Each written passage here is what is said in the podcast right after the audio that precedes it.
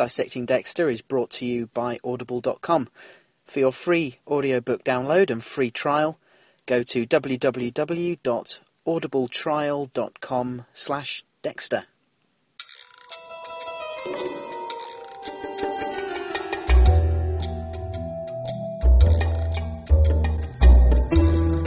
Hello, and welcome back to Dissecting Dexter. I'm your host, Gareth Watkins, coming to you as always from the, or nearly always, from the mobile studio, deep in the heart of a very sunny, rural North Yorkshire, England, where I'm back from a week's holiday. Did you notice? uh, the podcast kept going, of course, and my thanks again go to Travis for doing such a great job once again, stepping into my very small shoes and producing a podcast in my absence. Travis, mate, you did a great job, and I can't thank you enough. Um, the only disappointing thing is, is that the bloody mail forwarding didn't work, and I think that was probably my fault. I, I had it set up, but I hadn't quite checked the enable button. Um, so apologies to anybody who emailed in, and uh, there were one or two voicemails as well last week uh, that obviously failed to get to Travis. Uh, but I'm glad you were able to salvage it through the Facebook page and still get some stuff to talk about. That was good. Um, and that rap, mate, you have some creative talent there. that was a great surprise when I was listening to the show. um, yeah, well done. So thanks again, mate, and uh, I hope everybody enjoyed it. Um, you know, it's nice to have a, a change of pace. I know you guys get, get used to my style, if you can call it style. Well, it's a style of sorts. my sort of waffly nature. Um, you know, I do my best. uh, but yeah, it's nice to have uh, a change of pace, I think, from time to time, and uh, Travis did a great job. So, a week away for me with the family, as Travis told you. I went camping. Uh, we went to the Western Lake District, where we went before uh, at the end of June. We had a week away. I did uh, refer to it um, a few podcasts ago when we went to um, when we went camping. Um, Fisherground Farm was the name of the campsite. It's on the internet if you want to look it up. It's a great site, and as I alluded to before, it's a rarity amongst English campsites in that they allow campfires. Uh, I had some feedback from uh, DJ Chow. uh, also known as Deanna in Alberta, Canada. Um, and, and she was quite surprised, or very surprised, that um, campfires are the rarity here in England. Um, and what can I say? Um, you guys in North America and, and, probably in most of the world, you're lucky uh, that you're able, that you're free to have campfires. I don't know if it's down to space. You just got more space to um, to have campfires. Whether there's a lot more wild camping that goes on, where you just just go out into the uh, out into the countryside and, and just pitch your tent wherever you want, and who's there to stop you having a campfire? I, I don't know what the deal is there. Or whether you have these um, campsites with uh, you know essentially a hedge around the outside. Um, you know, here in the UK, obviously it's a much smaller area, and we don't have um, the same space for, uh, uh, or the same space that, that you guys do in North America and, and so many other places.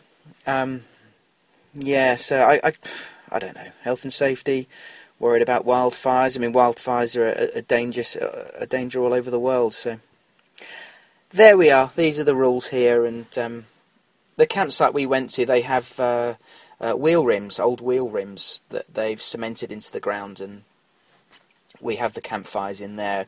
Uh, there are strict rules not to build your campfires anywhere else, so it is. There are rules uh, associated with the fires, um, but it makes such a difference to the camping experience. Um, and last week it, it was quite cool in the evening. I, I, talked last time about the hot weather we'd been having. It was still nice last week, and it's still sunny today, but um, the temperature has dropped a little bit. Uh, not too much, so it was still just right for getting out and doing stuff. Um, but the campfire was much appreciated in the evening, just uh, saving you the need of, of getting wrapped up in um, fleeces and blankets and things because it is nice to sit outside for well into the evening when you're camping, isn't it? And we did have a few beers. We had a little stream that ran just past behind where our tent was, and, and we'd put our beers in there and, and keep them cool. So a really great week. Oh, we did some uh, swimming in a, in a mountain river. We walked up this valley, uh, and not a soul to be seen unless you count sheep. Um, and we found a spot where uh, the river got a little bit deeper, and, and there were some pools where you could swim. Um, and it wasn't too cold. It was it was nice to get in, really refreshing. It was a, a sunny day, and uh, we we all stripped down to our swimming our swimming costumes and, and got in really great. I could have sat in those waters all afternoon. I'd have probably shrilled up like a prune. Um, now that would have been a sight. Okay, so yeah, that was my week. Um, Travis, I hope your sunburn's clean, uh, cleared up. um, it, it, was funny listening to you, you talking about your visit to Disneyland and getting sunburnt.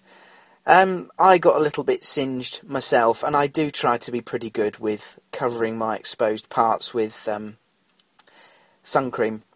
We have the spray-on stuff that that's much nicer than the horrible, greasy, gloopy stuff you, you usually get. Um, and it seems to go on better on the kids as well because they hate getting all sticky. Oh dear. Any parent out there will probably know the pain of trying to get your kids to put on sun cream. or not, unless if, you, if you're really lucky. So I did get a little bit singed on the back of my neck and around my ankles, just the usual sort of spots you might forget. Okay, so that was my week. Um, what else have I got to talk about in this section? Oh yeah, bloody hell. Anyone who's been on the Facebook page will already know this. Um, I put on Twitter and I did put on the Facebook page before I went on holiday uh, a major, major, major spoiler warning. Uh, I had a tip off um, from a listener. Oh, God, I should have written down his name to say thank you. I can't even remember the website. Oh, Spoiler TV, was it? Oh, dude, I'm sorry. um, complete mental blockage there. But the warning was that there are photos out there that were taken on set during the filming of the finale, the series finale, and apparently these photos are very incriminating. They're unofficial photos, um, and they depict major spoilers for the finale, the series end. This show we've been watching for eight years. Uh, and just a warning to be careful. So I shared this on Facebook and on Twitter.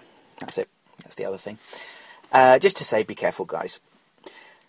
And then, bugger me if while I was away last week, one of the bits of feedback that came in. Uh, I, this, I, I found this when I was going through when I got back from holiday, and I heard Travis say that there was a problem with the mail forwarding. Uh, I thought I'll have a look, and I just went through some of the feedback that, that did come in. There wasn't a massive amount, to be fair. Um, but there, I, I, was looking to see if there are any voicemails, and I saw there was this particular email with an attachment. You know where I'm going with this, don't you? Cut to the punchline. I thought it was a voicemail, so I thought I'll scroll down and have a listen to it. So I scrolled down, and holy shit, there was uh, there was at least one photo attachment um, I very quickly realised what it was and scrolled off it, so I glimpsed one of them.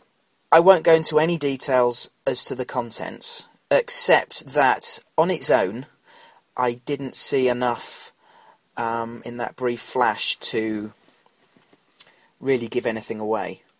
Um, but unfortunately, prior to looking at the photos, photo, um, I'd read some of this person's email. now, I'm not going to name and shame them because the the wording of the email didn't suggest that these were sent maliciously. Um, so I'm not out for blood or anything. Um, so if you're listening, uh, you know, don't worry. I'm not wanting your head on a spike or anything like that. I won't be sending Dexter around with, uh, you know, the shrink wrap. um, oh, excuse me, choking. Uh, but the email um, had a theory that was directly related to the photos. So um, together, I hope I've not been spoiled for the finale. Um, I will say this: um, I've made no secret of the fact that this is a spoiler-free podcast. Uh, and I've made no secret of the fact that as a podcaster and as a, or first and foremost, as a fan of the show, I don't want to be spoiled. I want to be surprised as much as you guys. And to be fair, I've probably been lucky that I've done this podcast for so long and no one has sent me maliciously any major spoilers. Um, I would have liked this person if they, if we could rewind the clock, uh, if they'd put a warning in the subject and said, you know, read, um, if if you don't mind being spoiled, you know, open. Otherwise, delete. Um, and just giving me the chance to have a choice as to whether I wanted to look or not. Um, and honestly, I wouldn't have done because I don't want to be spoiled. I've watched this show like you guys for eight years. I've podcasted about it for three years, three and a half years. I don't want to be spoiled. And honestly, I'm fucking gutted that I might have been spoiled for the finale of this show that I love. Um, I'll say no more about it. I've spoken for two or three minutes already, so I'm sure that's enough. You get the gist. Um, so anybody who um, might be thinking of sending something in, even in good faith, that might be spoilerish, um, just put something in the subject or something at the top of the email. Just give me a chance um, to exercise caution. Uh, that that would be great. Thanks very much, guys. I certainly don't want to deter anybody from sending in genuine feedback. I wouldn't, because you know, you know me. I love getting your feedback, and I go through everything and I put it all out here on the podcast. Um, so uh, don't be put off from emailing in. If if unsure, just put something at the top. Um, you know, semi spoiler or something like that. Um, certainly, this is the first time this has ever happened. So anybody who sent in feedback before and is now thinking, "Oh shit, should I? Did I step over the line there?" No one's ever done this before, so don't worry. right, that's it. That's enough. Uh, Twelve minute intro. Bloody hell. Sorry, guys. Um, let's dive into episode five, shall we? Season 8, Episode 5, This Little Piggy. Original air date, the 28th of July, 2013. Written by Scott Reynolds, host of the Dexter Wrap Up podcast, and producer of the show, and long standing writer as well since season 1. Directed by Romeo Tirone, who was uh, long the uh, director of photography for the show. And you may have noticed one or two visual flourishes uh, during this week's episode. One was a, a, tracking shot going from Batista talking to Miller, tracking down the corridor to um, move on to a bit of dialogue between Matthews and, and Quinn, uh, the elevator. That, that was one that, uh, and a style of shot that I don't think I've seen on Dexter before. That was a really nice sort of transition from one bit of dialogue to another uh, between different characters. Uh, so Romeo Tirone, now very heavily involved in True Blood. Let's dive into the review. Here we go.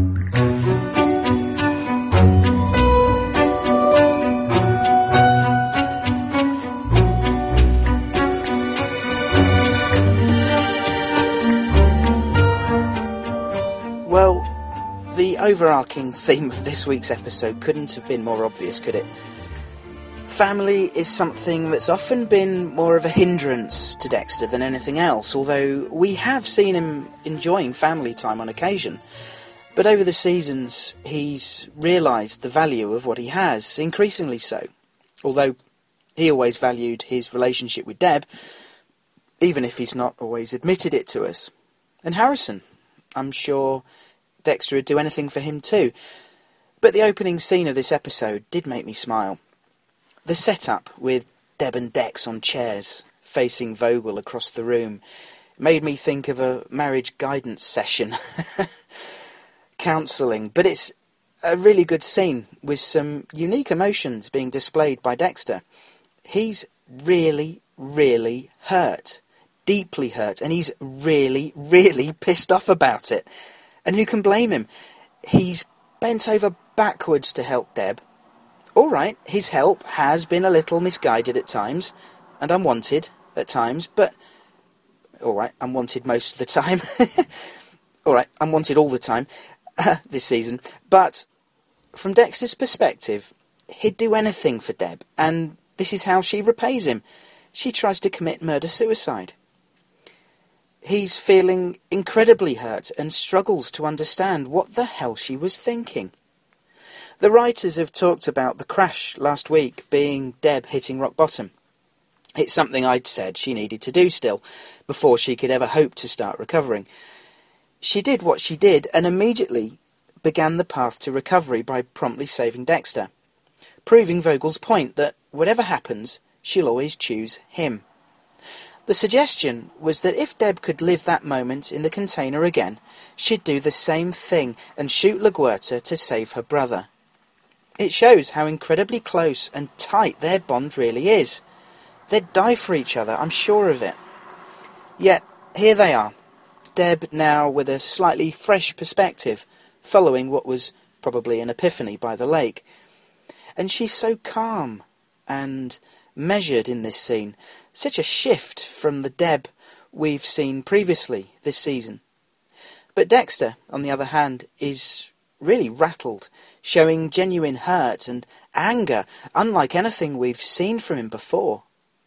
We've seen him angry, as uh, in in dark passenger mode, plenty of times. But this is Dexter, the human being, reacting with the sort of hurt and emotion that any normal person would. I found it interesting that Vogel mentioned Dexter's hurt and anger, but not how it doesn't fit with her psychopath template. She's pulled him up for all kinds of things this season that don't fit, and tried to account for them even be sort of dismissive of them in a way. Dexter's even sarcastic in this scene. I'm not sure he's ever really done sarcasm before. And he has a strop. He has a strop. He gets up and flounces out of the house. I'll go catch a serial killer. That's all I'm good for. If he'd had a teddy, he'd have thrown it in the corner. if he'd had a dummy, he'd have chucked it out of his pram. All right, I know I'm being a bit unfair to him. He's got every right to feel aggrieved and hurt. You would be, wouldn't you? But I did find his little strop amusing. And he goes on to muse how annoying family can be, and we see Harrison pestering him, while Jamie pesters him about a dinner with the neighbour, Cassie, while Dexter's trying to focus on where AJ Yates could be. Actually, looking at the boy who plays Harrison here, I do think they've done a good casting job with a child who looks like he could be the child of Dexter and Rita. There is a likeness there, isn't there? But Dexter gets all irritated at a mithering child, someone else trying to talk to him about something he doesn't want to be bothered with, while trying to focus on something entirely different, something of greater importance. It's family life. Lots of things can happen at once. And okay, we do, don't we? We do get annoyed and flustered by it, but at the end of the day, we still love our family, don't we? It's just life. And the theme comes around by the end of the episode with that moment on the boat, when, despite everything, Dexter realizes he needs his family and recognizes that at certain times, you just need them there, to be close to them, but we'll get that. We'll we'll get to that scene in a bit. So after this, we have an inversion of Dexter trying to get through to Deb for those first couple of episodes. Now she's trying to ring him. she's had her awakening and wants to talk about it. Their story this episode progresses in a way that I really enjoyed, facilitated by the abduction of Vogel from her home. And that scene she put on a record, and it's the same song that was played in Every Silver Lining. Cass Elliot singing Make Your Own Kind of Music. Interestingly, this is the title of an episode later this season, too. Clearly, there's got to be something in this song that resonates with the season, so I looked up the lyrics. Now, this isn't a spoiler because the, the song's in there, and we're just extrapolating from their repeated use of the song and then the song title later in the season. There are lines in this song like, Make your own kind of music even if nobody else sings along. You're going to be knowing the loneliest kind of lonely. It may be rough going, just do your things, the hardest thing to do. It makes me wonder if Dexter will end up on his own at the end. Maybe he'll survive but have to go his own way surrendered to what he is.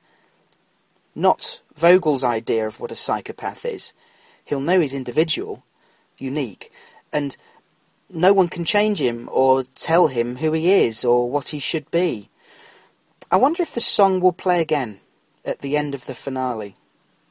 But the fact that this is the second time this season we've heard this song, and Dexter's not the kind of show that uses music like this, plus the episode title later on, makes me feel sure there's something in this. No spoilers, but what do you guys think about this? Anyway, Vogel gets abducted by Yates. Did anyone else jump when he smashed the window? I had to peel my wife off the ceiling. At the same time as this, Miami PD were digging up Yates's garden and finding his other victims. Oh yes, I didn't mention the girl Dexter saved last week. That she woke up and identified him. It was a good scene in the garden with the rose bushes, the open graves and the decomposed bodies. Well staged by the production team, I thought. Then Deb turns up and she and Dex team up to look for Vogel, but the air still needs clearing. Why did you save me? Why didn't you let me drown?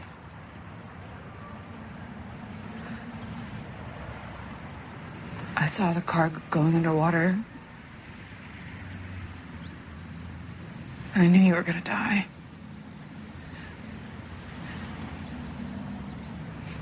I couldn't imagine my life without you in it.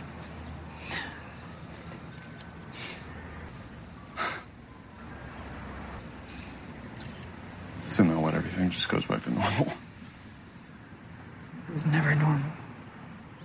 Deb's determined to go with Dexter to find Vogel, and what a dynamic duo they end up making.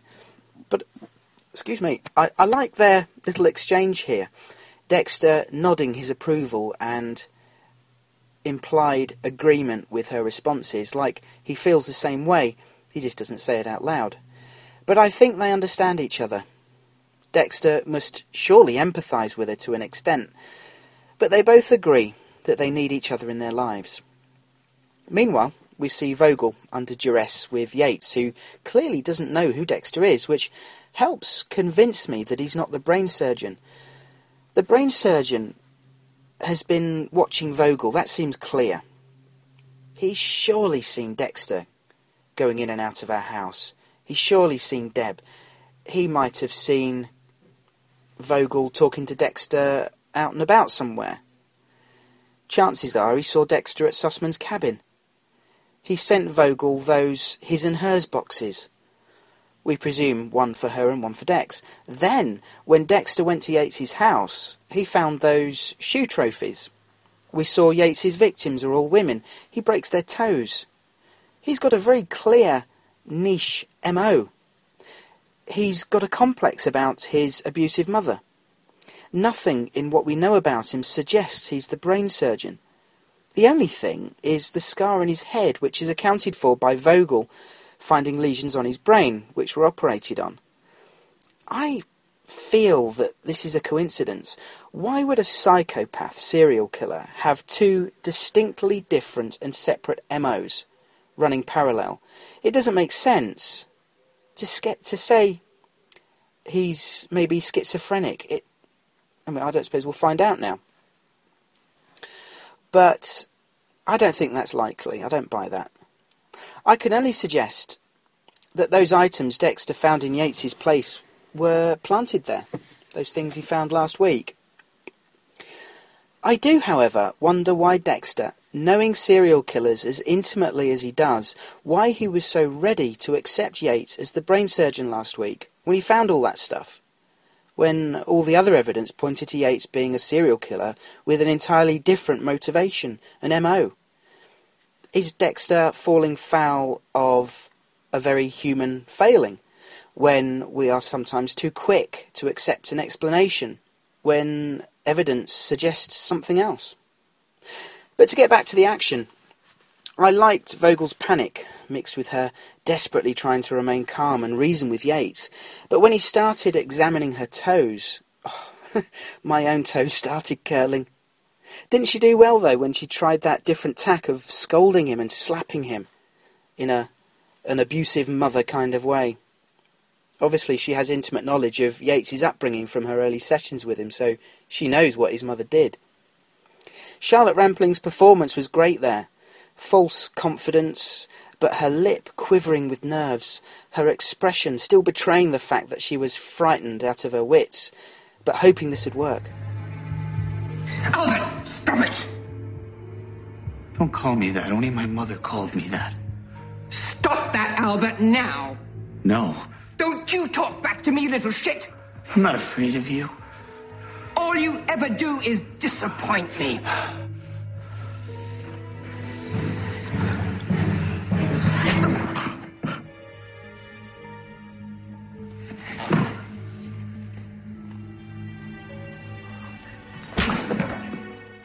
When she blooded his mouth, it gave her the opportunity to be very smart and call Dexter, leaving the line open so he might be able to trace it. Deb used Elway to trace the call. I don't know if that will come back to bite them, but I did enjoy the sequence when they got to the house, working as a well-oiled team, checking room by room, Deb with gun drawn, Dexter with knife at the ready. Did anyone else see a future in them as a serial killer busting duo? Not much time for that to happen now, of course, but it was a theory thrown around last season that they could team up and bust serial killers together. When they found Vogel, I wondered if she'd have a hole in her chest, like the girl in the cupboard last week. This was a great moment, though. Yates under the bed, knife poised, looking at Deb's ankles. I had a flashback to that moment when Herman Munster uh, in Pet Sematary is um, sitting on the edge of the bed. I was cringing, cringing, waiting for the slash at the tendon, but Dexter got there first, and holy shit, did he ever get there first! Pow! Curtain pole straight through the mattress into Yates. Good night, Vienna. Deb just looks, and Vogel. She's just a doctor, yet were you as amazed as me that she didn't bat an eyelid? No.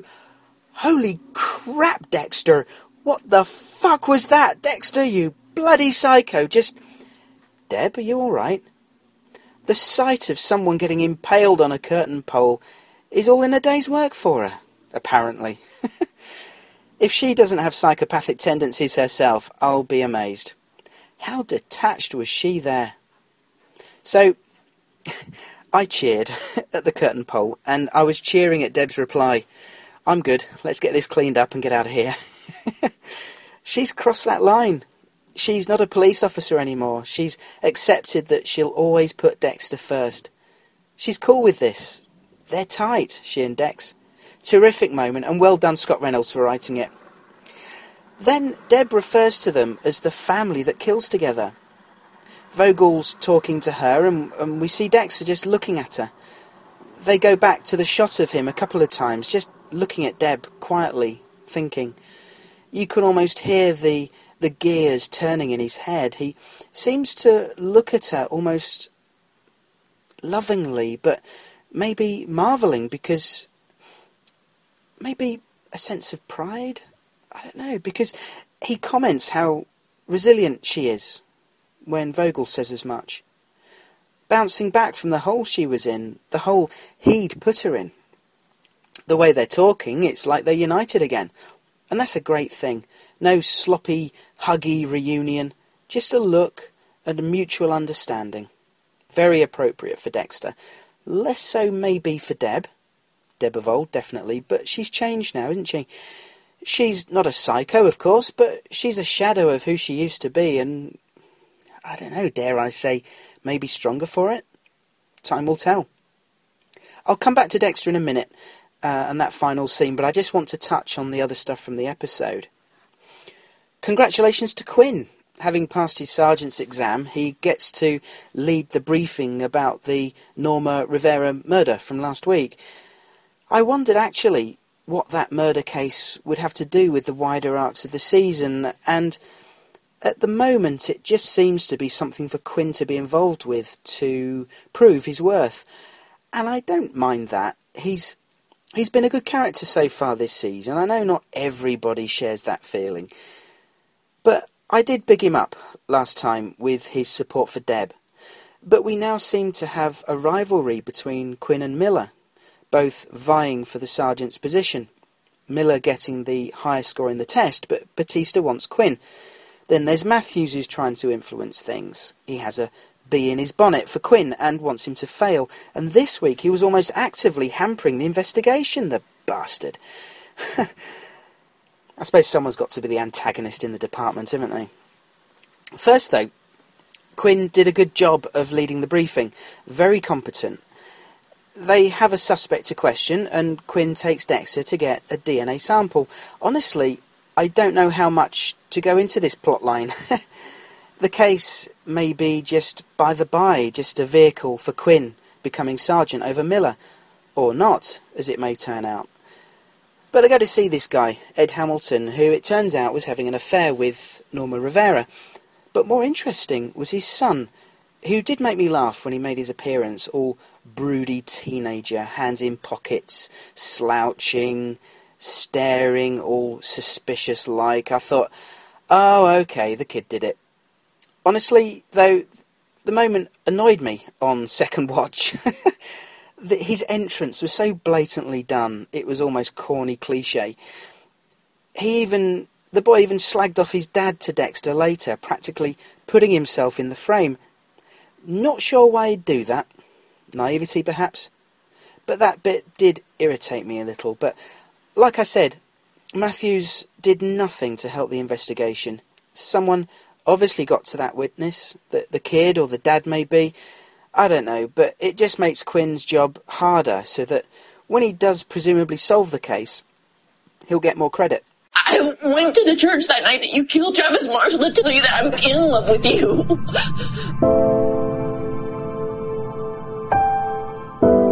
I know it's weird and it's gross and it's fucked up. This is the Dissecting Dexter podcast. You're a serial killer and I'm more fucked up than you are. Quick word about Cassie. Dexter definitely felt ambushed when he came home and found Jamie, Quinn, and Cassie there. Obviously, he wasn't really paying much attention to what Jamie was saying that morning, and it all just got too much, and he was just like, yeah, whatever. I liked how Cassie was quick to help Dexter get out of there that's the sort of girl he can use, someone who'll cover for him, but I don't know. I don't know if they'll actually hook up. I mean, like Travis said last week, they're both attractive people, but she's hardly the partner he needs long term. Maybe Cassie will end up being a foil for something else happening later on. And Masuka. The daughter thing last week came out of left field, and I do echo what Travis said about that scene. But I like the potential for something meaningful for him, even if it is at this late stage of the show. The seeds of doubt were planted this week that she might have made contact just to get something material from him, money perhaps. But I hope not. It'd be a cliche if that was to be the case, but for Masuka's sake, I'd like to see him happy at the end. he deserves it for the laughs he's given us. I mean, come on. He deserves it for autoerotic mummification, if nothing else. I liked his scene with Deb when he went to see her for help. Nice to see him in a scene of straight personal drama, no goofing around, just sort of honest and vulnerable. I hope the daughter doesn't get wind of Deb's investigation, though, or that'll sour their fledgling relationship. And it'd be another cliche of TV drama if she did. She seems sweet enough, though. So let's get to the final season on the boat, final scene on the boat, I should say, which really resonated with me. Dexter there, dumping the body into the ocean. But rather than doing it alone, he's got Deb and Vogel with him. He muses how he's got his sister back, but not like before. Hints of the blood theme play in the background, giving his words a darker meaning, perhaps. And I love the dialogue at the end. It's beautiful out here, Dexter.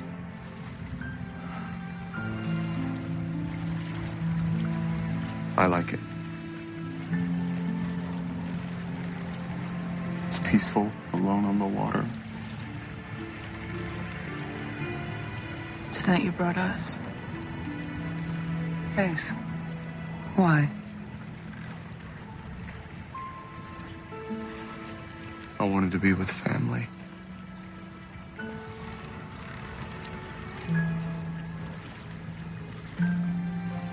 he wants to be with family. So he's accepted Vogel as adopted family? Seems like it. She's certainly helped him and Deb reconcile. She helped Deb out of the void. He's always wanted a connection. Connection with someone with whom he can completely be himself. Someone who'll understand him, not judge him, not be afraid of him, accept him for who he is, not try to change him. And here he has it with two people, one of whom loves him more than life itself. You know, I think we can afford to be very happy for him right now. The only problem is that we're at episode 5, and with seven more episodes to go, there's far too much time for things to go wrong, to go completely pear shaped. But for now, he can be content, or dare I say it, happy. What do you bet Harrison meets his Auntie Evelyn next week? So, that's episode 5. Not a completely solid episode. I didn't like the stuff with the Hamilton boy, but I get that it's probably just there as a vehicle for Quinn and his attempted rise through the ranks. The strongest stuff for me was in the last few minutes, from Deb and Dex going through the house together to Dexter's family reference on the boat. Sadly, I'm sure the happy bus is bound to be run off the road at some point. It always is, isn't it? Just a matter of time. It'll end in tears, I'm sure it will. Okay, let's go to your feedback.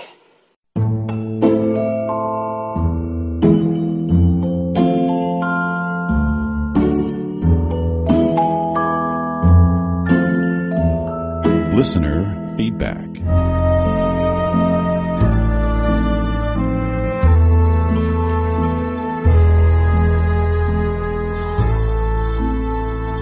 Okay, firstly, a little bit of a hot topic that has come to light while I've been working on the podcast this week. Scott Buck, who, as I'm sure you know, is the executive producer, showrunner of Dexter, he's been given a new long term deal by Showtime to stay on with Showtime after Dexter finishes, apparently to work on new projects. And at the same time, Showtime president David Nevins, in an interview, has said that a Dexter spin off is still a possibility.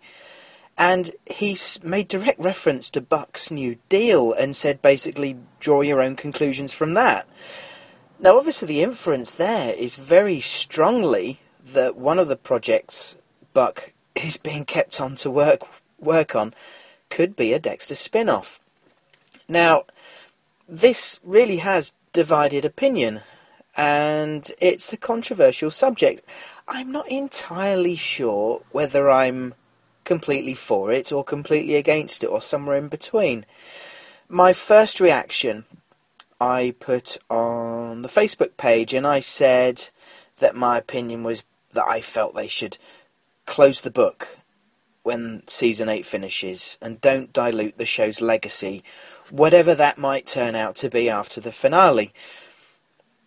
And I just sort of threw it out there to see what what people thought, and very quickly there were several responses, and I'll just go through some of them. Steph Barnett said um, that they weren't interested uh, unless it's a show about Vince Masuka's quest for love. uh, Matt Battle said it would depend entirely on what a Dexter spin off would entail. Would it turn out to be a show in which Vince Masuka is the main character and we find out all the crazy shit he's been getting up to or will get up to? If it's just a show about Harrison or another serial killer doing Dexter esque stuff, it would be like, yeah, we want to keep the show going, but Michael C. Hall didn't want to do it anymore, so we'll just give you this pale imitation and hope to, hope to fuck you don't notice. Um, Chris Turnage said, I guess it depends on how the show ends. I mean, if Dexter is still alive at the end of the season, then it would be kind of weird for him to be. Uh, to make a, a for him to make a pop-in appearance on another show, but if he dies and his storyline is completely over, then I could see a spin-off working because it would be able to follow a different path. Matt Cook said, "I agree that the book needs to be closed. Unfortunately, Dexter has never been a show that developed secondary characters as well as a show like Breaking Bad, so realistically, there's not anyone who has presented a strong enough case for a spin off. I haven't been potentially spoiled like you have, but I can't see a situation where there would be another show out of this one. David Campion said, A Touch of Quinn, referencing the uh, British show A Touch of Frost, I think. He says, Sergeant Quinn is an old school, no nonsense copper who believes in traditional policing methods. Assisted by several officers, including the ever able Angie Miller, he uses what he knows about the street to find solutions to complex crimes as a member of Miami Metro. His home life is complex as he cares for his pet dog until her death and then leaves a, leads a quiet bachelor's life with only the occasional attempt at a relationship with another woman.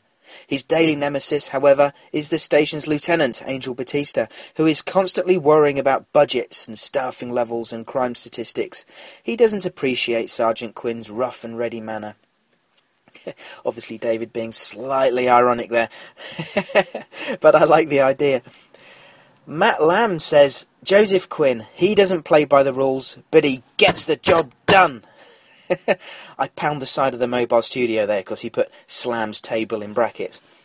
Matt says he agrees with Matt Battles. Any sort of spin off that involves some imitation of the Dexter character would show it's all about the money, no care for the Dexter universe. Maybe a regular crime show with a deeply disturbed Deb as a PI? Still wouldn't seem right, though. Scott Singleton said, Sorry, I completely fouled up the pronunciation of your surname. Not like it's a complicated one. Shall I try again? Scott Singleton says, To me, it's just TV. They can spin off as much as they want, as long as it's good. Who cares? Don Matthews says, How about Hannah as a spin off? You know, Travis would love it. Somewhere across the pond, Travis Shefflin just choked on his coffee.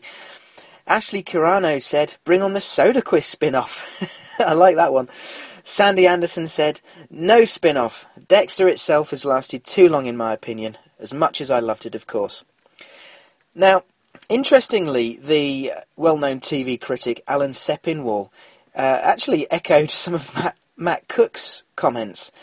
And he wrote on his blog and said this The only surviving characters a great number of fans care deeply about are Dexter and Deb. I know a lot of fans don't particularly like Deb, the supporting characters have always been there to give Michael C. Hall a break in his workload, and neither Buck nor his show-running predecessors has been able to make any of them especially interesting, other than Masuka as occasional comic relief. So, unless the Dexter spin-off is is also about Dexter, maybe he wanders from town to town like a serial killing version of David Banner or Richard Kimball, or else is the idea Hall joked about at Comic Con with an adult Harrison being coached by a ghostly version of Dexter. How is this going to work? The show has introduced other interesting characters from time to time, like Frank Lundy or the Trinity Killer, but most of them are dead. Now, Sepinwall makes very fair comments here, and I can't argue with him. However, the spin off's writers would be focusing on whichever character featured in the spin off, without the distraction of developing the main arc of Dexter's story there'd be more character development for Quinn or whoever it is that features in a season, or rather, there'll be more character to there'll be more character development in a season than they've had in Dexter's entire run. And if the show was actually good, then we'd watch it, wouldn't we? That's the crux for me, and it's the no-brainer aspect to it, I think. If the show did end up being good, we'd not have many complaints, would we? I'd watch it. Not sure I'd podcast about it necessarily, but I'd watch it. Moving on. On Twitter, I mentioned, uh, I threw out there a tweet with my initial reaction to this week's show, and I mentioned that I cheered when Dexter stuck Yates with the curtain pole. Amy Garrett 6 responded and said, I cheered mostly because it was a turning point. It was the first time that Deb seemed to really understand. Bob DeGrand said, I cheered more at Dex and Deb on the slice of life. I've been waiting for that the whole series. His Faith said, uh, well, echoed my thoughts and said, Oh my god, so did I. His best kill yet. Over to the emails now. Jacob Newman wrote in and said, Welcome back, Gareth. This was another great episode with a lot of surprises. My thoughts are that Dr. Vogel is a terrific psychiatrist who knows how to manipulate psychopaths. I was impressed with the way she talked to Yates and saved herself. The stage is set for one happy family. I'm glad that Dexter and Deb are back to normal. He's put normal in inverted commas, though. Another thing that interested me in this episode was Deputy Chief Matthews ordering Quinn to stay away from the Hamilton son. There is definitely something very wrong with the boy. Angie Miller is very political and ambitious and is lobbying for promotion to sergeant. I want Quinn to become sergeant, but I think that is how the writers want us to feel. I'm not convinced that Yates was the brain surgeon, but it looks like he was. I don't think that this storyline is over. I'm hoping for a major reveal, which will be very shocking and unexpected. Thanks, Jacob. Fair comments, although, as you'll have already heard, I'm not on board with Yates being the brain surgeon. It makes no sense to me, and I agree with the storyline is not over. As for Miller, I'm sure she's ambitious, but whether she'll go so far as LaGuerta and ends up treading on people to get ahead, I don't know. There's so little time to develop her now that I'm not sure if I even care. I hope Quinn gets the promotion. At least, I think I do. He's paid his dues on the show and made an effort to be a better person, not to mention his support of Deb, so he gets... He's well, as you know, as I talked about last time I was on the podcast, uh, I give him a lot of credit for that. Through Facebook, I got a message from Michael Priesthoff in Indiana who says, I know what Elway's giving Deb. I was watching an episode of Vice, and there is a drug called scopolamine. Scopolamine. It can be administered by dosing a drink or inhaling it. It causes short-term memory loss and loss of all inhibitions.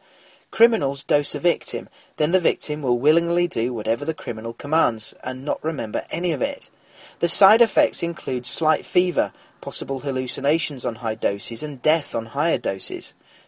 The CIA considered using scopolamine as a truth serum, but they claimed that it was too dangerous to use. I'm sure they still use it though. If you, st- if you think about it, a drug like this could be very useful to a private investigator. Anyway, I just wanted to make my prediction. Love the podcast. Get this shit out to your listeners. Not only for Dexter predictions, but because this shit is terrifying. Never leave your drink unattended anywhere, but definitely not in South America. Deb said that by getting the jewellery, Elway will have made a fuckload of money, and that was only a percentage of what the jewellery is worth. I think Elway doesn't want to settle for a percentage. Thanks, Michael. Um, I'm sure you didn't mean to cast any aspersions over people in South America before anyone emails in, uh, but I don't know, maybe you heard that this scopolamine was uh, quite prevalent in South America. But some good information there, and thanks for writing to me. Of course, whether Elway is actually spiking Deb with something remains to be seen. Circumstantially, obviously, he's, he's had the opportunities and I was half expecting another shit shake to make an appearance this week when he brought food into the office. But it's interesting that there is something out there that could account for Deb's actions recently. That's not to play down her genuine PTSD, but it puts her in a more vulnerable place to be influenced by this. As for Elway himself, he would definitely stand to make a lot of money from those jewels. I'm surprised they've not been mentioned yet, so I assume that's still to come. Staying on Facebook, Bob DeGrand from the Dextercast said, I would have liked this episode even if it were nothing more than the final minute. I have been waiting to see Dexter and Deb together on the slice of life for the entire series. I also don't think that we have ever seen Dexter as angry, stroke frustrated, stroke disappointed as he was in the opening therapy scene. It seems like there are no villains left at this point. Things are going way too smoothly for Dexter, so I assume that there are some nasty surprises just around the bend. I agree with you, Bob. I'm sure the feel-good family mood will not last. Something is around the bend to cause problems, definitely. We're not even halfway through the season. Still with Facebook, David Campion said, I thought Dexter was going to clothesline them both off the boat at the end. Would have been a real heel turn. I laughed out loud when I read this comment. Loved it. A wrestling reference for those who didn't get it. I used to watch WWE with some regularity for uh, a few years Um, well, before I had kids and had the time to watch two or three hours of wrestling each week. I I pictured when I read your comment, David. I pictured Dexter giving a roar and going all Undertaker on those women, sending them overboard with a double clothesline. Brilliant. Did you kill all these people?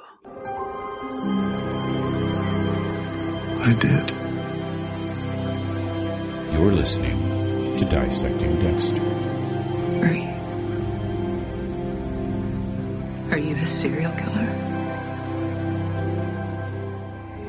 Yes. Hey Gareth, this is Travis. It's good to have you back in the host seat. Today I want to talk a little bit about episode 5 of season 8 of Dexter, This Little Piggy. And you know what, man? I was a little underwhelmed by this episode. I don't I can't I don't get it. I can't exactly articulate why. That makes for very poor feedback.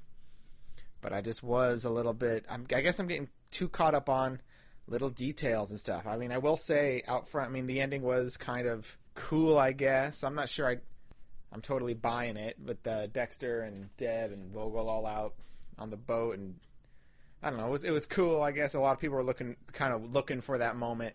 They're really excited to see Dex and Deb working together again. I'm getting caught up on little details. I'm just still thinking about that car crash last week. Like, is there no repercussions to that? I know that wasn't Dexter's car. That was some car he took from the police station's motor pool. And I'm thinking, is there no one got in trouble for that? Dexter is not going to have to pay for that because the car got crashed, or there's no repercussions for that happening at all. What? Uh, there's the there's the whole idea of Vogel calling Dexter on Yates's cell phone, and you know they have like this half hour conversation where you know the phone call lasts for a half hour, and we know that the Miami Metro is looking for Yates at the same time. Also, it's not hard to believe that they would at some point in the future look at look for Yates's uh, cell phone usage, right? See that that he had called Dexter, and now I know that that wouldn't happen that night. That'd be in the future. But this is something Dexter's not even thinking about, or and I, maybe I'm too cynical, but I don't think the show's going to address that at all. Or the fact that this was somebody's house that Yates was hiding out in. I know that the idea was it was temporarily vacant or something, or uh, the family that lived there was on vacation or something. But the point is, it was fully furnished. It, the utilities were on, so somebody was living there sometime, and Dexter's just gonna tear up that bed and not worry about that. And so I don't know. He cleaned up that scene. I don't know. See, I'm getting caught up in these little details that maybe shouldn't bother me. Just little things like that, and everyone's so convinced that Yates is the brain surgeon. Even Dexter at the end of this episode is like, "Well, that's that." You know, he's dusting his hands off. Are, are we are we supposed to believe he's the brain surgeon? Is that really it? Even Vogel believes it. I refuse to believe that's it. Right? It can't be it. No, I refuse. But uh, in this episode, you know, we also got that little, little, uh, what's his name, Zach Hamilton. You know, that fucker's a killer. There ain't no doubt about that. I don't even know why they're trying to front. That dude's like the killer. I guess that's carrying on to next week. This whole case started last week. So uh, I guess that's carrying on this week. Is this a new story arc for us? De- is this, if the brain surgeon's truly done, are we moving on to Dexter hunting this Zach Hamilton kid? I suppose my biggest gripe with the episode, and I know this is a little bit silly, is Jamie frickin' Batista, man. A lot of people didn't like Rita because she was too demanding of Dexter or stopped him from having fun, and I just feel like that's how Jamie is. I know in the past she's been very docile and just does whatever Dexter says, but this season they've given her personality, and I do not like her. She's always bugging Quinn or Batista, and now she's getting in the way of our boy Dex. Like, nah, that ain't flying. It's just who you know who does that? Why does she think it's her place to set Dexter up on these dates? Uh, Dexter had shit to do, and she's just you can't do that. I don't care and do that to me, but it's rude when you do it to her. Like, oh come on, woman. Uh, she even had that line like, "You haven't gone out with anybody since Hannah. You've got to go out there." I'm like, Hannah was six months ago. That's not that long. That's not. A, it's not as though he hasn't been dating someone for like three years. Like, you got to get out there, Dex. It was six months. And does she not remember Hannah was a murderer and tried to kill Deb? Don't bring Hannah up like Dexter. That was the last time you were in love. You have to go with the new person. Like, that's just weird, right? And where was Harrison anyway? That whole time was he just left alone in his own? He has his own whole apartment to himself. Was he just alone, unsupervised there during that double date? And then Jamie says something like, "Oh, Dex, if you leave I'm gonna leave, and then you're gonna have to watch Harrison all by yourself. Like, bitch, who do you think you are? Dexter's a grown ass man. He's an adult. He does what he wants when he wants, and he pays you to watch his child. How dare you threaten him like that? Does she not want a paycheck? How rude! Ugh, it's like Stephanie Tanner from from uh, Full House. How rude! Yeah, we got Full House. Full House reference quota is filled for this podcast. Don't worry. And then Dexter, you know, kind of had that small little moment with Cassie there at the end where he, he was, you know, she kind of helped him get out of the date, and so he felt a little bonded with her. You know, you could see it in his face, and he said like, "Hey, you know what? Let's do this some other time." And I'm even thinking that's fishy. Like, why would Dex be in love with this girl because she's willing to lie? Wasn't Hannah the love of his life? Is he really willing to settle for having to lie to another woman like Rita again? Someone who would never understand him? Why is he excited to see this woman? Maybe I'm reading too much into this. I don't know. I told you, this ain't got to me. Something stung me about this episode, man. I think I got unresolved women issues or something, man. It's not healthy. This show's breaking me down. anyway, let's let's hope next week treats me right. Thanks very much, Travis, and, and thanks once again for covering last week. You make a fair point about the car from last episode. It was a pool car, wasn't it? There'd have been some fallout from that. How would Dexter explain it, and why wasn't it referenced in passing in the department in this episode? A little "how you feeling" from Batista, or maybe a, a jibe from Quinn about Dexter's erratic driving. There's nothing wrong with questioning details that are left unaddressed, so you know don't don't pull yourself down for it. The house Yates took over there would be evidence all over the place. But of course, Dexter is the expert tidy upper, and he'd have gone round and wiped the place clean, at least as best he could. And the showrunners before have said that we know Dexter's good at cleaning up after himself, so we don't need to see that every time. The house owners, when they returned, would have no reason to suspect anyone had been there, so wouldn't raise any alarm, so there's not likely to be a full forensic sweep so Dexter wouldn't have to do a perfect tidy up, just wipe the blood really. But, Travis, I know what you're going to say. But G-Spot, what about the busted front door and fucking big hole in the mattress? And to that, I say, hmm, yes, fair point. I can't really explain those. Do forgive my impression. Probably sounded more East Coast. That's watching Boardwalk Empire for you. But I'm glad we're on the same page about the brain surgeon. Makes Dexter and Vogel look sloppy to just buy into Yates being the one. I really hope this isn't it with that plot, though. If it is, I'll be the first one to rip it to shreds when we wrap up the season. As for the Hamilton kid, I wonder if there's not meant to be a big mystery to us as viewers about the boy. The plotline is more just to follow Quinn's investigation, as I described it in the review, a vehicle, and just see if he solves it and becomes sergeant, or if Matthews had his way, Miller becomes sergeant, regardless of whether Quinn gets his guy. Now, Jamie Batista, you raise good points. The line between employee and employer has definitely blurred. And you're right that she crossed the line when she flew into his bedroom after he'd shut the door She'd come in without knocking or anything, and there was a, a priceless but brief expression on his face when she did. And she read in the riot act, calling, calling the shots, bringing him to order. It's not unfair at all to say, Who do you think you are? And your comment about Dexter saying to Cassie, Let's do this another time. I don't know how serious he was about that, or whether he was just placating her because she was prepared to go to bat for him you know, make sure she does a good job of giving him an out. Remember, he is the master manipulator. But, interestingly, your character assassination coincides with Aimee Garcia appearing on the Wrap Up podcast this week. And she gives a lot of insight into how she sees and how she plays Jamie. Among her points was that Amy said she sees Jamie as the closest thing Dexter has to a wife. Now, whether that's right or reasonable for Jamie to think of herself in that way, I'm not so sure. Although you could argue she sort of fills that position in the household. It's also reasonable to admit that they've known each other a little while now. Jamie is very fond of both Harrison and Dexter. And their relationship will have moved up, moved along from being a straight employer employee one. When you spend so much time in someone's private space, it's inevitable after a time, isn't it? To become more familiar. So, perhaps she presumes too much.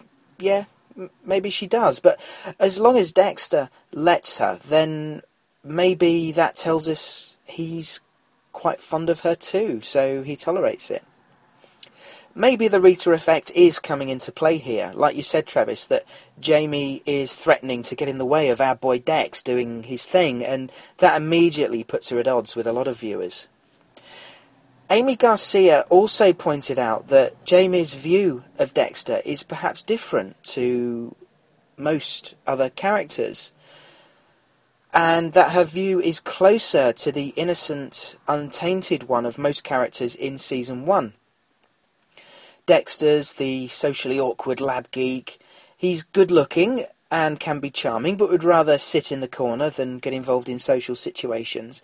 And as a result of this, she just treats him as a normal human being. She's not onto him, she's got no suspi- suspicions about him. She obviously just buys his excuses when he goes out late at night for work. She doesn't treat him with kid gloves or anything. That's not to say the way she's treating Dexter won't be annoying to us as viewers. I mean, she's obviously rattled your cage, Travis, but I do give the writers a little credit for trying to develop her character, rather than just leave her as a two-dimensional, uh, the put-upon mug who'll drive across state for Dex at the drop of a hat. And should we be surprised that she's got a bit of Latina fire? Jamie's Latin American after all, so that would be true to her roots. I don't know. I'm not disagreeing with you. She just hasn't annoyed me as much, although I did think she was pushing the boundaries this week. Thanks again, Travis. On to an email from Jerry Hopper, who says, Is it just me, or did this episode feel like a season finale without the cliffhanger? To me, it was just a little weird. Everything that has happened in season 8 up until now was wrapped up all neat and tidy. The brain surgeon is caught, I guess, they never really clarified that point. Deb and Dexter have made up, and they both seem to be okay with Vogel again. Oh, excuse me, pardon me, sorry about that. I've just been to McDonald's and had a, had a Coke. it, sorry, Jerry says, it left me very confused about where this season is going. I am curious, of course, about the weird son of the rich guy, but it just felt like all of the tension that has been ratcheting up the last few episodes disappeared. I would much prefer a final season with a long, tension filled arc. It looks like it's just not in the cards, though. I thought with this final season that we would be the that we would be done with these mini stories within a season. Perhaps the writers will surprise me and pull everything back together. I hope so. There were some great moments in this episode, though. Dexter's face when he told Deb how fucking happy he was for her and that she was feeling better now. I love angry Dexter. And Dexter's face when Jamie walked into his bedroom without knocking to insist he stay for dinner. I love the interaction between Dexter and Cassie. He seems very comfortable with her. And, of course, Dexter, Vogel and Deb on the boat was heartwarming and weird. That's all for now. I hope next week's episode brings some big surprises and maybe some glimpse of how this may all play out. Thanks again for the podcast. Thanks for your email, Jerry. I get what you mean about a season finale, at least to a to an extent, although certainly not a series finale. However, you already know my thoughts about the brain surgeon and whether it's Yates or not. It does leave us at a point with seven episodes still to go as to where we go from here. We've got Quinn and Masuka's side plot still unresolved, but things seem to have reached a point of semi stability with Dex, Deb, and Vogel. That said, we are all curious to know what happens to this triangle next, and I wonder if there's a spanner in the works from the real brain surgeon next week. Maybe a message of, I'm still here. I'm sure the tension will ratchet up again, so don't worry about that, Jerry. But I do think that although TV episodes do need to stand up individually, on their own, this season will make much more sense when we view it as a whole. I've talked in the past about TV seasons coming in three acts. I wonder if we've just got to the end of the first act. That's why you got that feel of a season finale. Okay, it happened after five episodes rather than four, but this is the season when all bets are off. Stick with it, Jerry. Trust the show. Another email now, this time from Mike Lanich, who says, Is it just me, or does Elway's continued lack of overall screen time and seemingly having little to do other than fawn over Deb make you wonder what's up with casting such an excellent actor such as Sean Patrick Flanery in what appears to be a throwaway role? Well, I remember back in episode 2 when El Sapo was murdered by Deb, that it was kind of odd that we never actually saw her shoot El Sapo, and I have a couple of theories on what I think may be a twist to make Elway's character a bit more interesting. Either the missing jewels just happened to disappear, or they were taken, but by who?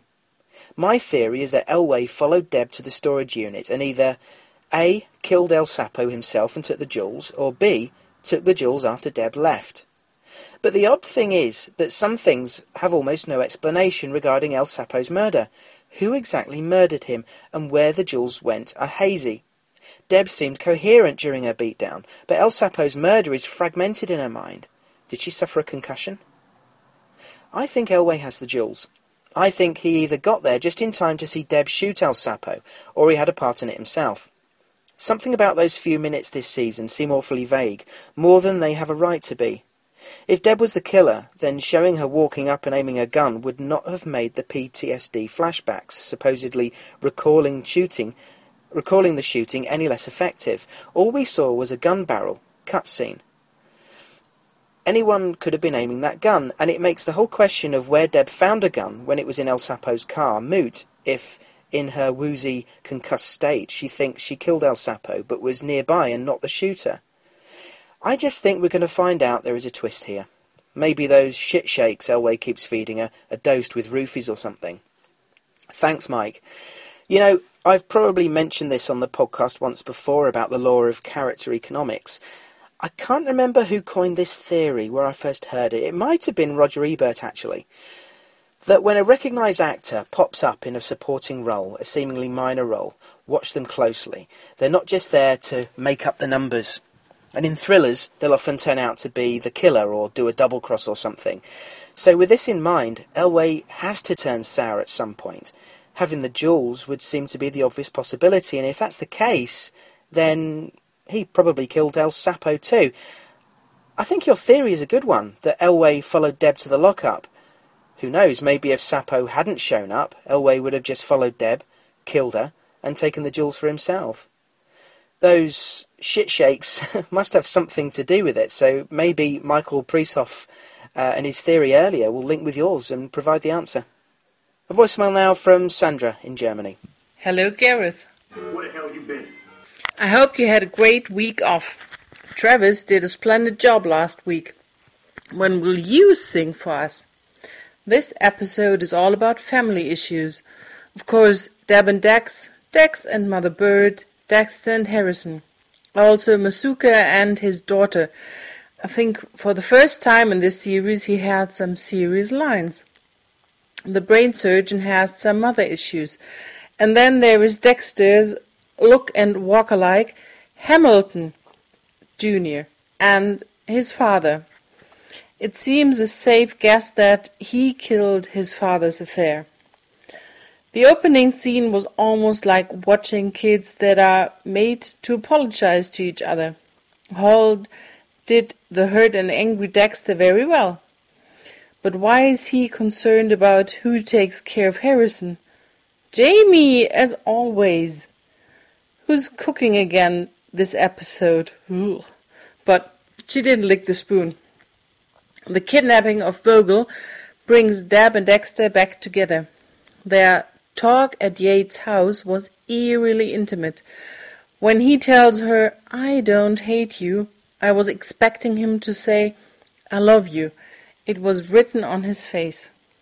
They can't get back to normal, but where are they headed? Love is in the air. The easy solution to find Yates, his work logs, stolen from the crime scene. That bothered me. I think there the writers opted for an easy way out. Frankenberg has an unusual method of therapy, shown to us with Yates. She acted directly opposite to what he was expecting. It was fucking awesome to see Deb and Dex working together.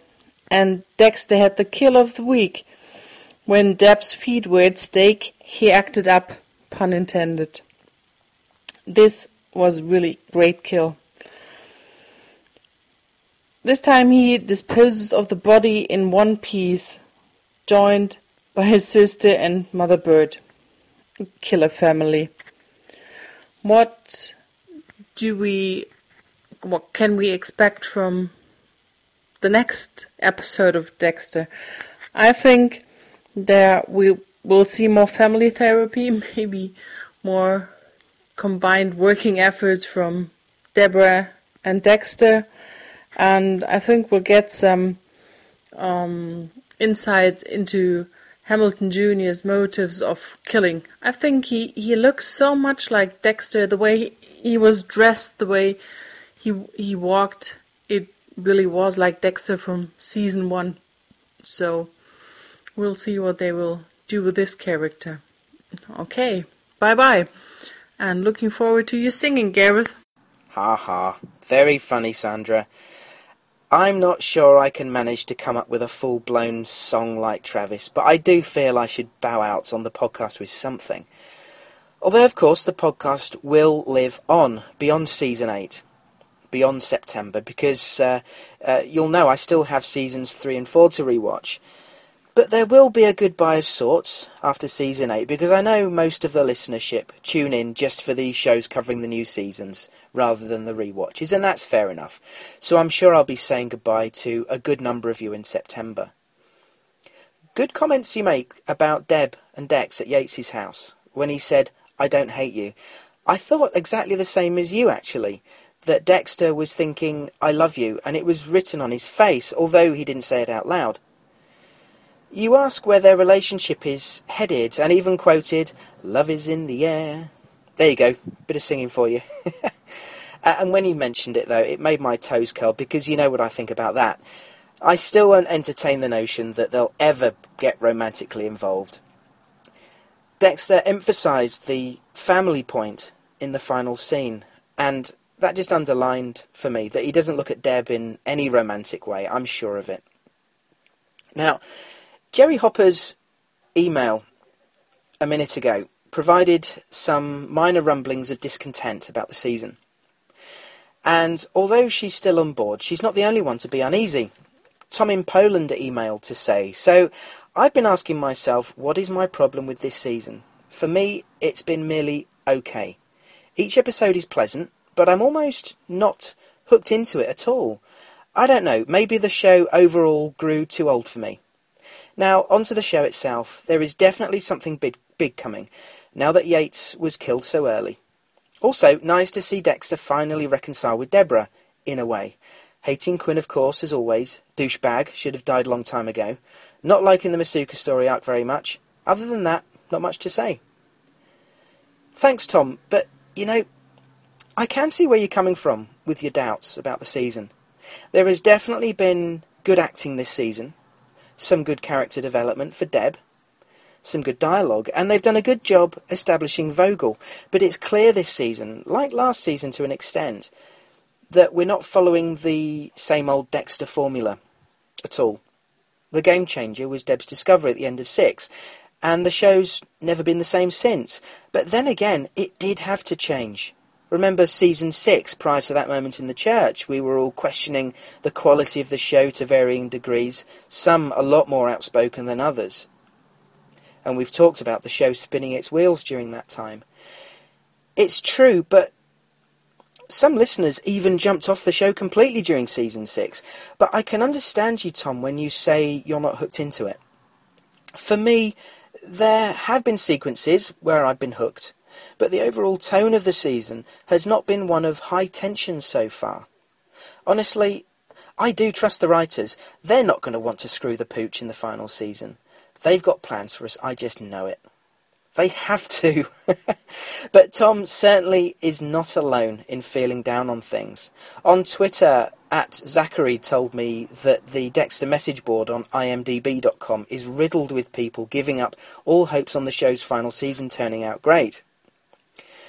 To that, I say everyone is, of course, entitled to their opinion, and it's their right to worry about the rest of the season. We all want it to be awesome, and I'm sure there's plenty to come that will have us gasping and cheering and crying. If anyone jumps off the train now, then that's up to them. I'm here for the long haul, like most of you, and if the ending of the show stinks like, oh, like my cat's litter box this morning, then I'll be there with you, looking at why and sharing the disappointment. But let's see what pans out. Hey, Gareth. Uh, it's Ken from Pittsburgh.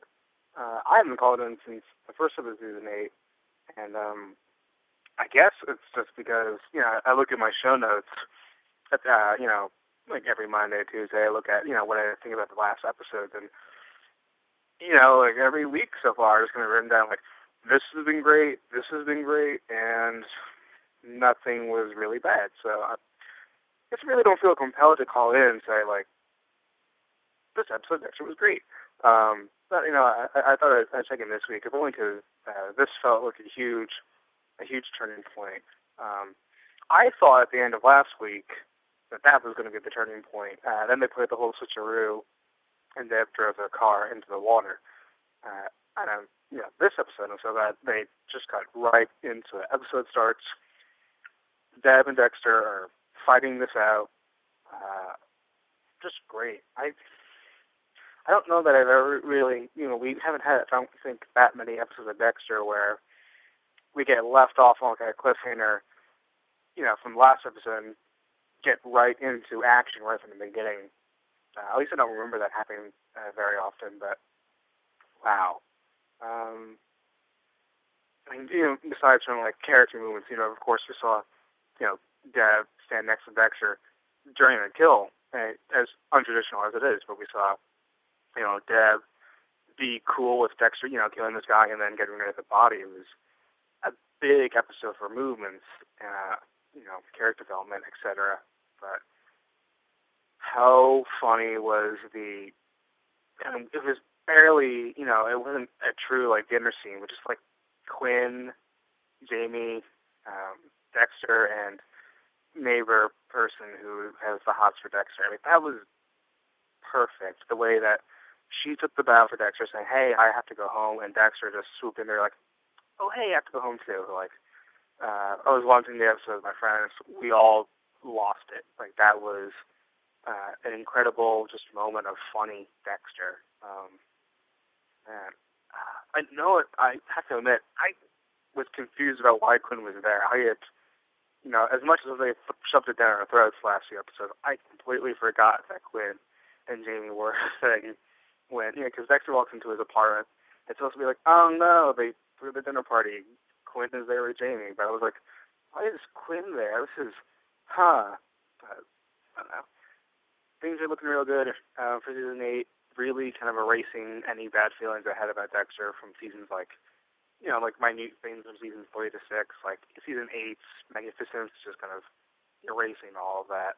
Um, and now I'm just like, you know, now that it seems like Deb and Dexter are past, I guess what's going to be the big holdup here is, I mean, I guess whatever Vogel brings to the table in terms of, in terms of like plot development, and I guess this case with like this rich boy kid who's killing people, that seems to be important. Like whether or not Dexter is going to help Quinn with this case, that seems like a, a big plot point. But I'm sure some other people are going to throw out some ideas of what, where the season goes from here. But yeah, I just wanted to check in with you, Gareth, because it's been a while. I you know stopped calling since season one, but episode one. But I hope you're enjoying it, man. It's uh, been great, and this is a you know a great last season of Dexter. And um, I don't know, I, I'm starting to get sad feels about knowing that Dexter's going to end, and I mean, dissecting Dexter won't end, but uh, we won't have any more Dexter to watch soon. I don't know. It's a little bit sad. Anyways, call you next week, Gareth. Bye. Thanks again, Ken. Good to hear from you again. Moving on, Matt in Dublin, who says he's a long-time listener, first-time contributor, and he mail he emails in with uh, what he s- describes as um, well, what he apologises. it's a long email, but no apologies necessary, Matt. I always enjoy reading everybody's thoughts. He says.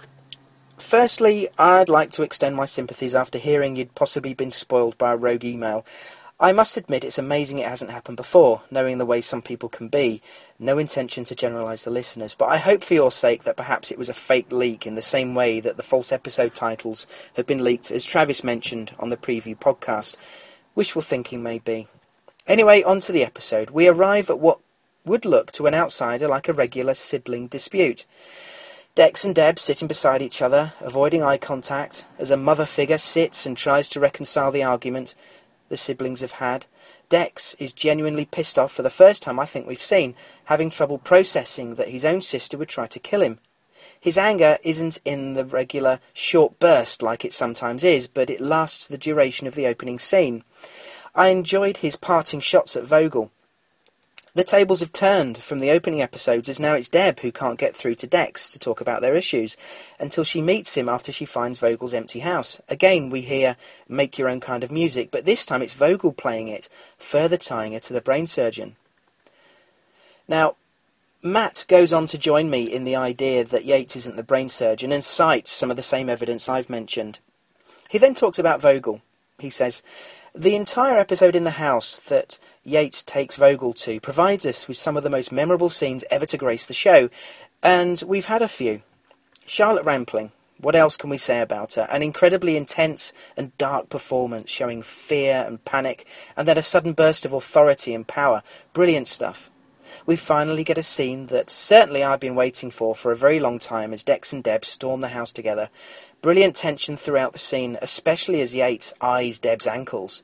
We get a grand finale to the scene with what I think is one of the most badass kills we've seen. I was with you, Gareth, cheering as Dex drove the pole through the mattress. We then get a feel good ending to the episode as the estranged families sit on the slice of life together. I do have a very small issue with Dexter being so forgiving to Evelyn, you are out of my life Vogel, so quickly, but I can let it pass. Personally, I get the feeling that this positive outlook Dex now has on life will only, will only make his final fall greater, although I hope I'm wrong. As for the rest of the episode, honestly, I don't think I would be invested in the other storylines as much if this weren't the final season. The only reason I can still be interested in the Masuka storyline, for example, is that I know that it must tie in with the endgame somehow. Mustn't it? My dad watches the show with me and he often does his best to imitate that devilish chuckle, so I would love Masuka being involved on some level with the ending of Dex and Deb's story. The Quinn storyline looks much more likely to intertwine with Dexter's now as Quinn is eager to prove himself. Maybe he'll turn to Dex for help on the maid murder case, driven to solve it despite Matthew's politics lesson. Speaking of which, did that son remind anyone else of Jeremy Downs, the boy Dexter spared and then ultimately killed in season one? I think that this boy will take most of Dexter's attention for a while, at least until he realises that Yates wasn't the brain surgeon. As for possible suspects, I still think Vogel is consciously involved with the killer, possibly persuading men like Sussman to do her dirty work for her. Why else would she just happen to put on this theme, the theme song of Sussman's Killer? Perhaps she leads some sort of serial killer dynasty, and this is their th- theme song. Unlikely. But she doesn't have an obvious reason for doing so. Side note, I watched Deb's attempted confession scene again, and Dexter doesn't seem to acknowledge the written confession. He asks, asks Vogel to hold the needle as he picks Deb up, and she quickly stuffs the confession into her coat. Easily could be used as leverage later on, but could just as easily be discarded by the writers. We must wait and see. Elway would be number two on my suspect list. All those tonics are very suspicious, though we haven't seen them for a little while, I suppose. But he seems a little too attached to Deb. At this point, who knows? It could be Masuka's daughter or Cassie from downstairs at this rate. Finally, just wanted to say that I'm loving the season so far, especially now that they've upped the pace. Long may it continue. Thanks, Matt. Great first email. Let me respond to your comments about Vogel first. I totally agree with Rampling's performance this week. Great work. Now, was Dexter too quick to forgive Vogel? Possibly. But I think he's seen where she's helped Deb and brought the two of them back together, and he's realised the value of family and how much he needs it. You can say it's a step forward on his character journey that we've followed since the beginning, and you may be right that the writers are setting Dexter on a path to happiness only to make his final fall all the more tragic. Good call about Vogel and that song. I was reading into the lyrics earlier on, but you're right.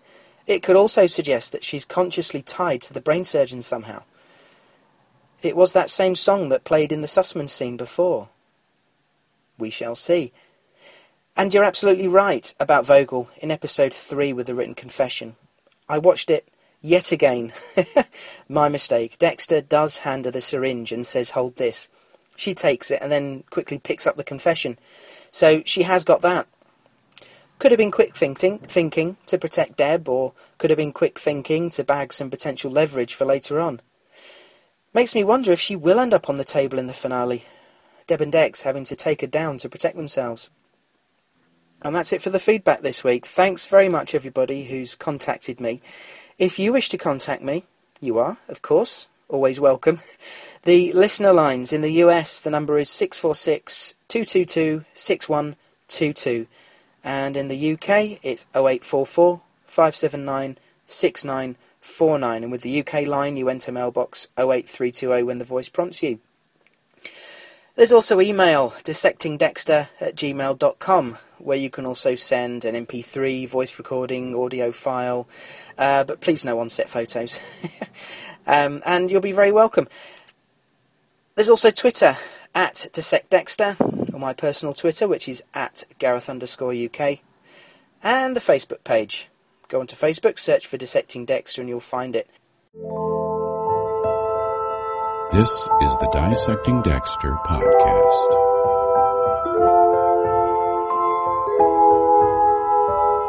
that helps me control the chaos. Okay, cue crap edit point. I'm now back at home and I'm just sitting down to edit uh, this podcast together, and I, I, thought, oh, I'll just check to see if there's, if there's any more last minute emails that have come in uh, just before I sort of lock in the episode for uploading.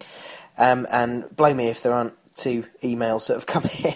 so, um, seeing as we unfortunately had to miss out a couple of people last week due to my cock up with the mail forwarding, I thought I'd better include these guys. Um, although one is a girl, uh, it's Danielle from Australia who's emailed in. And she says, Hi Gareth, this is my first email of the season. It has been a mission catching up. I've been on I've been on holiday overseas with my family, so I missed the first four episodes and podcasts. Coincidentally, we spent some time in Ambleside in the Lake District. Such a beautiful part of the world. Our second time there and won't be the last. That's interesting, Danielle, because I was probably just a few miles, as the crow flies, a few miles from Ambleside last week. Now, I don't know when you came back to Australia, uh, whether we coincided within a few miles of each other. um, I've not actually met any of my listeners, but it. um, I know other podcasts sometimes set up a uh, a meetup um, of, of, listeners and, and, podcast hosts. Although me being in the UK, it's somewhat limited. I know there are uh, quite a lot of uh, British listeners, um, so maybe we could set something up at, at, some point. I, I don't know. It's tricky with family and all that, but um, yeah, nice to wonder. Anyway, Danielle goes on to say, I'm loving the season so far and just enjoying the ride. One thing's for sure, I don't want a bad ending for Dexter. We all know he's a serial killer and all the bad shit that goes with it, but would we watch the show if we didn't actually like Dexter? The writers seem to be guiding us to think that Dexter and Deb are inextricably intertwined. Whatever's in store for the end, it seems they will be together, as one cannot survive without the other. Vogel sure is a hard one to figure out, which makes her such an intriguing character. I'm always wondering what her true motive might be. Sometimes I think she's trying to undermine Dexter, attempting to remove his hard fought for humanity, because she sees him only as a psychopath and struggles to see how he can have feelings for other people. But why would she do this? She's a scientist, a researcher, and a doctor. The best way for her to research and understand her subject is to be personally involved. She has done this by embedding herself into Dexter's life. What mischief will she get up to next? There is no doubt she is a manipulator extraordinaire. Look at how she turned the tables to avoid injury to her own little piggy. On a different note, Quinn is still very much in love with Deborah. I doubt he would help her the way he has, just because he is her friend. Thanks very much, Danielle. Some good thoughts there. Vogel is a hard one to figure out, and I think officially the uh, the jury is still out as to whether she's 100% genuine or not. You're right that she's spent her life researching psychopaths and trying to work with psychopaths. And here she's found one that doesn't fit the mould, and we've seen her intrigue, her curiosity piqued by Dexter clearly not fitting what she perceived to be the classic template of what a psychopath, what a monster should be. And he doesn't fit with that. And you're right, what better way to um, research this person more than embed yourself into, into their life? So, through what she's done and how she's played it so far, you could view her with even more suspicion. I think she does have good manipulation skills and certainly played uh, Yates this week uh, using her skills as a psychiatrist, if that's the right word. That's not the right word, is it? But you know what I mean. Using her skills there as a sort of psychoanalyst and um, using her pre-existing knowledge of Yates's upbringing, and she was very cool and quick to think of that, and she was very smart and, and turned the tables a bit there to buy herself some time. And what struck me most this week was how completely unfazed she was by Yates being uh, impaled on a curtain pole. Like it's the sort of thing you see every day, and it's, oh, yeah, whatever. there was none of that. oh, well, there we go. So, um, yeah, there's definitely more to her. And my my feeling now, my prediction now is that I think her chances of ending up on the kill table have increased by the end of the, for, for her to be on the kill table by the end of the season. Thanks, Danielle. The other email that came in under the wire was from Hampus in Sweden, who says, The only thing I have to complain about this week is that they rushed the Dexter Deb story a bit. Last week, Deb tried to kill him. Now, ten minutes into this episode, and they're running around as killing buddies. This storyline lacked a little bit of finesse when it was time to wrap it up. But hey, Deb seems to be back, which is great. Is it a little bit too good right now in the Morgan family all of a sudden? My gut feeling is telling me something's going to happen to Deb soon. Kidnapped or something. Just a feeling. Elway. This guy's bad news. No character on Dexter can be this normal without me becoming suspicious. I'm pretty sure he shot El Sapo. Deb's memory is letting her down. Maybe Deb will figure this out and get into trouble with Elway. Maybe he becomes a real nemesis to Dexter by kidnapping Deb. Wow, that was thin ice. I'm just speculating. Overall, a good episode, I think. Felt like Dexter in the good old days. Thanks, Hampus. It's funny what what's, what a variety of opinions on this season I'm getting. Uh, from one end of the spectrum with people absolutely loving it, through people uh, loving it a little bit, to the indifferent, to the slightly perturbed, to people who, uh, as um, Zachary on Twitter said, there are people uh, completely disappointed so far. You can fairly say that the Dexter Deb reconciliation was perhaps a little bit rushed. I don't know if that was the case because they because of what else they have in store this season, and then needed to kind of push that along. I don't know. I hope not. I hope it was organic because this was a big thing. Their arc over the last season and a bit since Deb discovered it was the big thing. It was the big story arc of the show, and with Deb's fallout from killing LaGuerta, that was a massive thing for her and her character. The whole downfall and eventual road, uh, or starting on that road to recovery, had to feel organic. And I, I, I don't know whether I whether I agree that it was entirely rushed. She hit rock bottom, didn't she? And she's made that first step on the road. She's accepted that she's going to choose Dexter every time, that he needs her in his life. Um, and credit to Vogel for helping her realise that. And as so often happens, people have to hit rock bottom to be able to appreciate what they have and to find that renewed desire to come out of it, to, to get better. So I think it's fair to say that she's not there yet, but she has taken those first steps on the road to recovery. And I'm sure we all hope that she's now on that road to recovery. Well, she is on that road to recovery. Uh, we hope that she's going to make steady progress.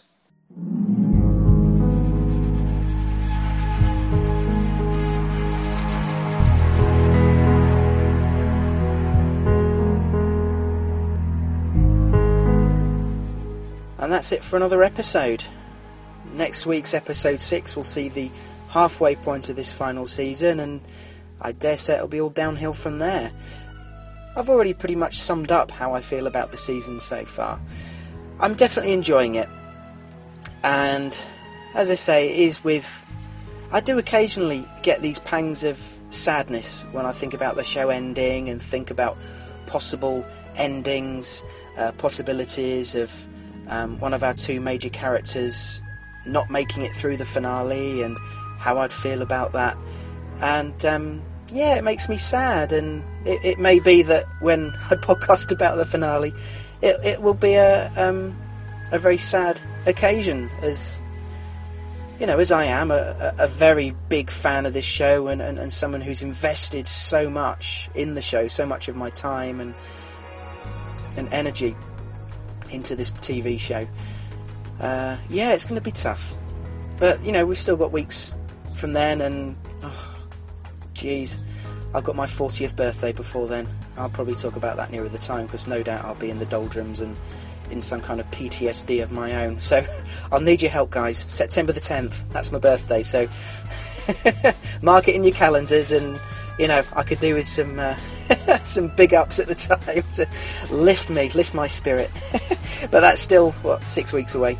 Um, right, that's it. I'm going to get going. Thanks very much for your support, for your feedback. Brilliant stuff. I do appreciate it, as you know. And uh, take care. Thanks very much for listening. And until we dissect some more Dexter together next week, it's bye for now. Cheers, guys.